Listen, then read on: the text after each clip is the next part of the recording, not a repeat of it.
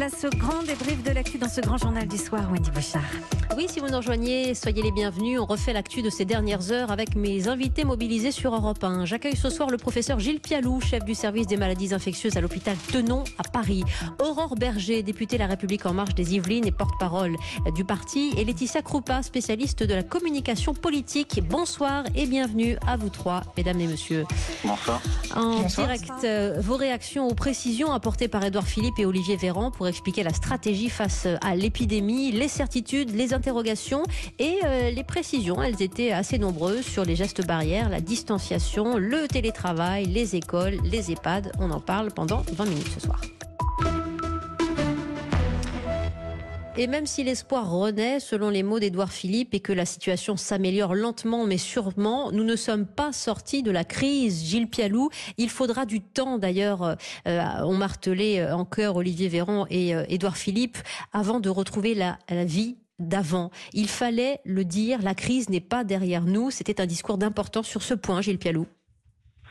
Ben, je crois qu'on a bien compris. Hein, euh, notre spécialiste peut-être nous le dira. C'était une leçon d'humilité politique et un salut euh, des exploits des, des, des soignants euh, et du système hospitalier qui dépassaient très largement les, les applaudissements du 20h. Mhm. Mais vous avez raison. euh, il, y y a encore beaucoup de monde dans les réanimations. Euh, on n'a jamais eu autant de monde dans les réanimations. Ça a été dit et redit. Et puis vous avez vu ce qui a été dit euh, sur le fait que ça allait prendre du temps. Ça concernait deux choses. C'est la façon dont les gens qui étaient Covid plus vont moins rentrer dans les autres hôpitaux, comment les autres malades vont re-rentrer dans l'hôpital, et puis aussi évidemment la gestion des, stocks et de la pénurie qui est toujours une inquiétude euh, qui n'a pas pu être masquée par cette communication politique. Bien sûr. Euh, Aurore Berger, le, le 11 mai euh, est une date qu'il fallait donner, un, horizon peut-être pour rassurer une partie de la population, mais on s'aperçoit qu'au au- au lendemain du 11 mai, tout restera exactement dans la précaution sanitaire que nous vivons aujourd'hui. Les gestes barrières, les masques dans les transports publics, le maintien du télétravail dans toute la mesure du possible. Oui, vous avez raison. Je pense qu'il y avait besoin d'un horizon parce que le confinement, c'est un moment qui est très douloureux à vivre euh, pour euh, beaucoup de Français, si ce n'est la, la totalité d'entre eux. Donc il y avait besoin de cet horizon. Et il y avait aussi besoin de rappeler qu'à partir du 11 mai, il faudrait apprendre à vivre différemment avec le virus, dans le respect des gestes barrières que nous avons et qu'il n'y ait pas de relâchement de ce point de vue-là, parce que la pire des choses, ce serait qu'on ait ce déconfinement, mais que chacun, individuellement, collectivement, on fasse preuve de relâchement dans la manière avec laquelle on se comporte. Je crois qu'au contraire, là, les Français démontrent, nous démontrons que nous savons être extrêmement disciplinés dans le respect du confinement, mais il va falloir qu'on le soit aussi à partir du 11 mai. On va prendre un certain nombre de mesures dans le détail, mais d'abord sur euh, l'appréciation générale. Laetitia Krupa, vous qui êtes spécialiste de la communication politique, très longue conférence, euh, conférence, euh, pas encore de, questions de journalistes, depuis une heure et demie, euh, avec ce sens du, graphique, cette expertise toujours euh, euh, mise euh, en avant. Quel, euh, message principal finalement qu'ont voulu envoyer euh, Édouard Philippe et Olivier Véran notamment? Écoutez, les messages principaux, euh, en tout cas, étaient euh, attendus euh, par euh, les Français, c'est-à-dire qu'il y a une dichotomie entre ce que les Français attendent, des réponses sur les masques, Mhm. les tests, le déconfinement, euh, les conditions du déconfinement. Euh, bon, sur le déconfinement des seniors, il y a eu un élément de réponse, et, et aussi sur la réouverture des écoles. Ça, c'est vraiment des grands thèmes qui ont été abordés, euh, lancés par le chef de l'État et euh, à charge au Premier ministre et à ses ministres euh, d'en faire ensuite euh, un exposé détaillé et compréhensible par le plus grand nombre. Or, dès hier, Matignon a prévenu euh, la presse en disant il ne sera pas question d'annoncer le détail du déconfinement, mais euh, les grandes lignes, effectivement, et les hypothèses sur lesquelles le gouvernement travaille pour, euh, d'ici, normalement, euh, la fin du mois, revenir avec un plan détaillé. C'est pour ça que cette conférence de presse, si vous voulez, à, à mon avis, est un peu confuse. Pourquoi? Parce que ça fait deux heures, elle n'est pas finie. Là, on est passé aux questions de, de, de la journaliste, porteuse des questions d'autres journalistes. Ça aussi, c'est aussi un peu problématique.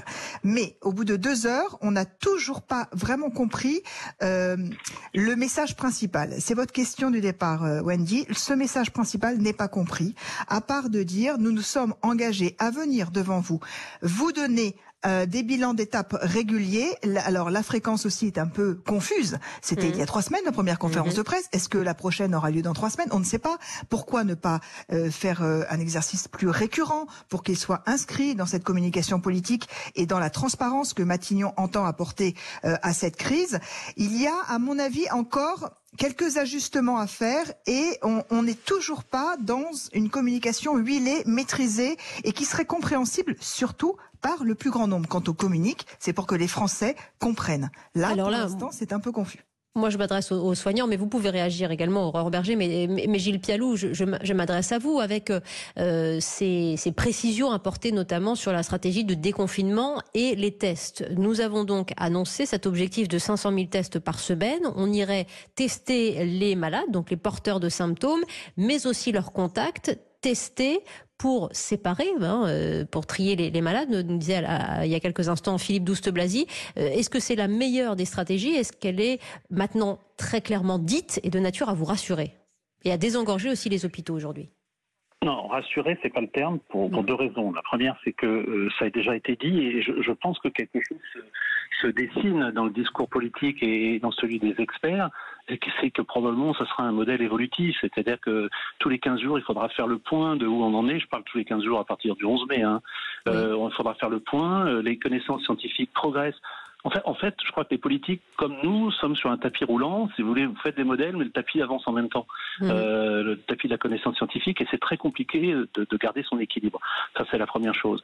Et la deuxième, c'est que, euh, pour répondre à votre question très clairement, Wendy, euh, évidemment que euh, on attend depuis très longtemps ce qu'a dit donc Philippe Douste-Blazy, si j'ai bien compris, et, et qu'on est plusieurs à militer pour, c'est-à-dire d'avoir une politique intense de dépistage, de, de pouvoir écarter, excusez-moi le terme, les personnes qui sont positif pour pas qu'elle contamine, en, attente des traitements, bien sûr, puisque ça a été aussi un des sujets de la conférence de presse, Et, dépister les négatifs, parce que je pense que l'immense majorité des gens qui vont être déconfinés n'ont pas rencontré le virus, et par définition, il faut trouver un système, une intelligence artificielle qui va permettre de les, de les aiguiller en cas de symptômes. Mais ça, est-ce qu'on est capable de le faire? Euh, Je veux dire, matériellement, est-ce qu'on a les tests suffisants? Parce que cette politique, on la connaît, elle a montré ses, preuves dans un certain nombre de, pays, notamment à, Hong Kong. Pourquoi on ne le fait pas? Est-ce qu'on est en capacité de le faire aujourd'hui, Gilles Pialou? Ben, Au-delà des discours et des, promesses c'est le voilà, c'est le constat qui est peut-être le plus consternant, c'est qu'on est dans un système où on n'a pas su. Je pense que le diagramme qu'a montré euh, le Premier ministre, notamment sur euh, les masques, mais on sait pas le sujet, mais on a la même chose sur les tests. Bon, les mm. tests vont arriver, mais ils sont pas là. Vous voyez ce que je veux dire? C'est compliqué pour une alerte sanitaire qui a commencé le 30 euh, décembre 2019, euh, du point de vue des infectiologues. Donc, euh, certes, les tests vont arriver, il y en a de partout, mais ils ne sont pas là. Ils ne sont pas là en, ils ne sont pas là en capacité à tester tous les gens qui en ont besoin. Donc, je pense notamment aux plus fragiles et, et les gens qui vont sortir du déconfinement, que ce soit au niveau des entreprises ou, des lycées ou d'autres choses. Et, c'est ça le, nœud du problème, Aurore Berger, euh, finalement. Vous êtes député de La République En Marche, mais vous êtes aussi, vous faites l'écho aussi euh, des, citoyens qui, qui relaient leurs préoccupations. Oui, mais j'entends bien évidemment la préoccupation. J'entends euh, celle à la fois des enseignants et des parents d'élèves qui disent est-ce que on peut me garantir que c'est sans risque que mon enfant retourne retourne à l'école et pourquoi les écoles seraient réouvertes et pourquoi d'autres types de lieux euh, qui accueillent du public ne le seraient pas? Donc c'est évident que ça va de pair avec une stratégie logistique en fait extrêmement poussée, euh, notamment évidemment sur la question des tests, 500 000 tests par semaine qui sont envisagés à partir du 11 mai. Après, je pense qu'il faut aussi être assez vigilant par exemple, ce qui s'est passé à Hong Kong n'a pas complètement fait ses preuves. D'ailleurs, après un premier déconfinement, il y a eu un reconfinement aussi d'une partie de la population qui a été demandé. Ça s'est vu dans d'autres pays. Donc c'est pour ça qu'il faut être très vigilant aussi sur les solutions dites un peu miracles, que ce soit ici les tests, ici tel ou tel euh, médicament, parce qu'on voit bien aussi que dans d'autres pays, ça n'a pas forcément fait ses preuves. Donc moi, je pense qu'il y a un intérêt. mais encore aurait-il fallu qu'on le mette déjà en œuvre en France? Et c'est bien euh, ce qui pose problème, c'est qu'on n'est pas en capacité de le faire. Aurore Berger bah, pour répondre à ma question. Non, mais très bien. Mais vous, savez aussi que dans un certain nombre de pays, les tests qui sont mis en œuvre, c'est d'ailleurs ce que rappelait le ministre de la Santé, hmm. n'ont pas fait non plus la démonstration de leur efficacité. Quand vous avez des tests où pour 40% d'entre eux, vous avez des faux positifs, c'est un problème. Enfin, excès, excès, de précaution ne nuit pas, Gilles Pialou. Non, vous avez évidemment raison sur l'excès de précaution, mais il faut aussi qu'on s'assure de la fiabilité du test qui sera déployé demain. Parce que si on déploie des tests qui ne démontrent pas leur fiabilité, alors euh, on risque d'avoir un effet contraire à celui hmm. qui est recherché. Gilles Pialou. Je ne veux pas du tout polémiquer avec Aurore Berger, que je respecte infiniment, mais je ne suis pas tout à fait d'accord avec cette analyse parce qu'on n'a pas besoin d'aller chercher euh, à Hong Kong. Euh, si on regarde le modèle allemand, et je pense que euh, les députés français doivent beaucoup échanger avec les députés allemands, on a, on a une politique qui a été totalement différente, notamment sur les tests, notamment sur les tests, avec une production interne qui a été tout à fait spectaculaire. Hein, quand la France arrivait à faire 35 000 tests par, par semaine, l'Allemagne en faisait 350 000. et, et en plus, ils ont quand vous regardez les chiffres, ils ont une épidémie qui est à peu près la, même que la nôtre, mais avec six fois moins de morts. Alors on peut discuter aussi, ils, ont, ils avaient 22 000 lits de on en avait 5 000, etc. Euh, c'est pas deux systèmes de santé qui sont très différents, on n'est pas obligé d'aller chercher en compte. Il faudra vraiment comprendre pourquoi le modèle allemand, en tout cas pour l'instant, à la date où on se parle, beaucoup mieux fonctionné. Et ils avaient aussi une carence de masse qu'ils ont su euh, pallier plus efficacement sur le plan du, du tissu de, de l'économie locale. Donc voilà, je ne suis, pas en train de faire un discours pro allemand et, et anti-français, mais, il y a des modèles qui ont fonctionné et qu'on avance en, en, en, marchant. Hier, je recevais le dessinateur Plantu qui nous disait, et ce serait peut-être bien de rajouter euh, à la, à la devise républicaine euh, liberté, égalité, humilité aussi, parce que nous partageons tous aussi hein, ce, ce, cette distance par rapport à, à l'épidémie qui, qui, progresse. Mais Laetitia Krupa sur euh, sur la, la, clarté du discours ou la difficile compréhension de ce qui vient de nous être dit. Il y a eu beaucoup de choses dites par Édouard Philippe et par Olivier Véran, mais encore une fois un peu, euh, je vais pas dire illisible, mais pas extrêmement clair. Euh, on nous dit par exemple, il faudrait à partir du 11 mai maintenir le télétravail dans toute la mesure du possible, hmm. mais remettre euh, les enfants à l'école par territoire, par moitié de classe, pourquoi les enfants, pourquoi pas les salariés? Euh, Bon, ça va poser encore beaucoup de questions finalement hein, et alimenter nos réflexions dès ce soir. Bien sûr, c'est toute la difficulté d'organiser une conférence de presse qui, je vous le rappelle, a été diffusée non seulement sur les chaînes d'info, mais aussi sur des grandes chaînes comme TF1, France 2. Mm. Donc, euh, ça donne aussi un signal, si vous voulez, au public. Quand on met, euh, voilà, en onde cette, sur tous les médias cette conférence de presse, le, le public s'attend à avoir des annonces, s'attend à avoir au moins euh, quelque chose de clair, de concret. Or, mm. de toute façon, il n'était pas question de donner des solutions et de dire voilà comment ça va se passer pour les écoles, voilà pour les masques et pour les tests aujourd'hui. Donc, pourquoi avoir organisé cette conférence de presse si ce n'est encore une fois dans un souci de transparence. Et ça, on le comprend bien.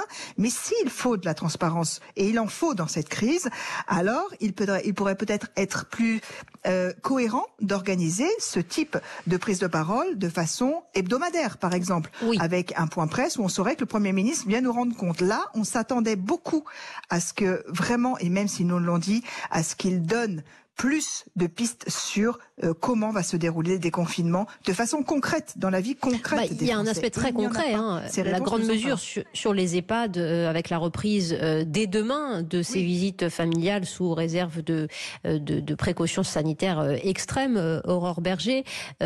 cette volonté aussi de, de, de, dire les choses sans vraiment les dire. Probablement, les, masques seront obligatoires après le 11 mai dans les transports publics. Ça veut simplement dire pour vous, si vous faites la lecture comme député aussi que euh, bah, rien n'est acquis euh, du tout et qu'à partir du 11 mai, il faudra rester extrêmement vigilant et on vous donne déjà un certain nombre de codes pour que vous compreniez bien les choses.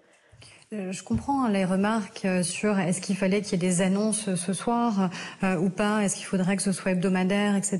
Après, je pense qu'il y avait, et moi je le vois hein, vis-à-vis des questions que je reçois au quotidien, il y a aussi beaucoup de demandes en effet de, de transparence. Dites-nous concrètement ce que vous savez, ce que vous ne mm. savez pas, quel est l'état du pays, comment progressivement les choses vont se passer. Et je pense qu'avoir cet exercice-là, même s'il est peut-être un peu fastidieux, je pense qu'il est aussi nécessaire parce que ça démontre aussi ce qui est aujourd'hui déployé et ce qui va progressivement ce que vous avez dit sur les EHPAD, c'était une mesure qui était extrêmement attendue par les familles. On sait qu'on a des situations aujourd'hui dramatiques de personnes dans les EHPAD qui, par exemple, ne s'alimentent plus parce que, comme elles n'ont plus de lien avec leur famille, avec leurs enfants, avec leurs petits-enfants, ils disent à quoi bon au final puisque je suis seule? Donc on a ce niveau aussi de détresse parfois sociale, euh, humain, qui existe et qu'il faut prendre en compte. Donc ça, c'est une annonce pour les familles, la réouverture progressive des commerces euh, qui est annoncée à partir du 11 mai, au-delà des euh, restaurants établissements et hôtels qui resteront fermés, mais c'est aussi un élément qui est très important pour tous nos commerçants de proximité, nos artisans. Je pense par exemple à nos libraires aussi, qui attendaient beaucoup cette, cette annonce. mais encore une fois, rien n'est acquis, rien n'est gagné, et ce sera évidemment extrêmement progressif. Oui, et les précautions euh, sont données euh, très largement à chaque fois dans, le discours. Gilles Pialou, euh, la réouverture des, commerces actuellement fermés ne se feront qu'avec des gestes barrières respectés, qu'avec une distanciation sociale respectée. Voilà pourquoi le Premier ministre a redit qu'il faudrait un long temps avant de revenir à la, vie d'avant. il nous y prépare d'une certaine manière. Et, et, ce discours dépasse aujourd'hui les seuls personnels soignants. Bien sûr, bien sûr, mais je crois qu'il a eu raison. Il, il, a commencé par ça. Ça ne sera pas la vie d'avant et probablement pas avant longtemps, parce que c'est le sentiment. C'est comme ça, c'est de ça qu'on discute nous dans les dans les cellules de crise interhospitalière. Euh de, on, part, on est plutôt en train de réfléchir à comment on va finir l'année 2020 euh, et, et, éventuellement en 2021 retrouver un fonctionnement qui était celui d'avant, parce que on aura des vagues successives. Et c'est même pas une deuxième vague qu'il faut attendre. C'est c'est probablement c'est une hypothèse, hein, une circulation du virus à, à, bas bruit, compte tenu qu'effectivement il a touché si peu de personnes euh, en France et fait, tant de désordre. Donc euh, oui, je crois qu'on a. Je voulais juste revenir, puisque si vous permettez, sur les EHPAD pour être, être en raccord avec ce qui a été dit préalablement. Mmh. C'est que il faut, les EHPAD, ça a été précédé par une politique de dépistage, hein, puisque vous souvenez-vous, il y, a, il y a eu une politique de dépistage récente, à la fois du personnel soignant des EHPAD, et nous on y a, on y a participé euh, pour une petite part, et à la fois des, des, personnes qui sont en EHPAD. Et puis je voudrais dire que les personnes âgées sont pas toutes en EHPAD. Il y en a dans les dans les lits de suite, dans les unités de gériatrie aiguë, et que c'est une vraie vraie problématique de cette de, de cet isolement et de cette et pour certains de cette mort euh, sans avoir droit de visite. Et on a connu ça à l'hôpital et on a connu ça dans les EHPAD aussi. Oui, mais Gilles Bialet, vous avez raison aussi de parler de la crainte d'une deuxième vague, d'un deuxième choc et comment l'éviter. Euh, un Jean-François Delfrécy, qui préside euh, le, Conseil scientifique Covid-19, euh, prévoit une possibilité d'une nouvelle vague de, de, contamination une fois le confinement levé. Donc, on sait que cette deuxième vague éventuelle euh, découlera de la bonne gestion du déconfinement ou pas. Voilà pourquoi vraiment l'extrême euh, précaution doit être prise et dans le moindre détail de tous les lieux de notre société.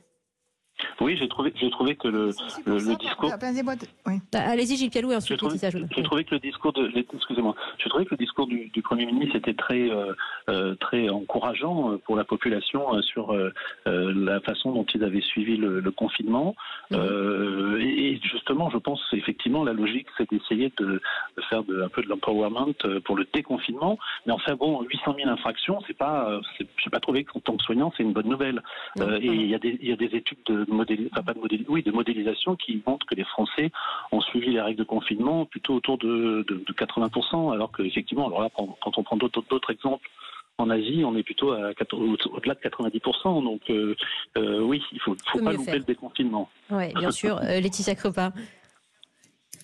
Non, je voulais juste euh, insister sur le risque que prenait quand même Emmanuel Macron, puisque c'est lui qui prend la décision dès vendredi. C'est l'Élysée qui le fait savoir qu'il n'y aura pas de discrimination.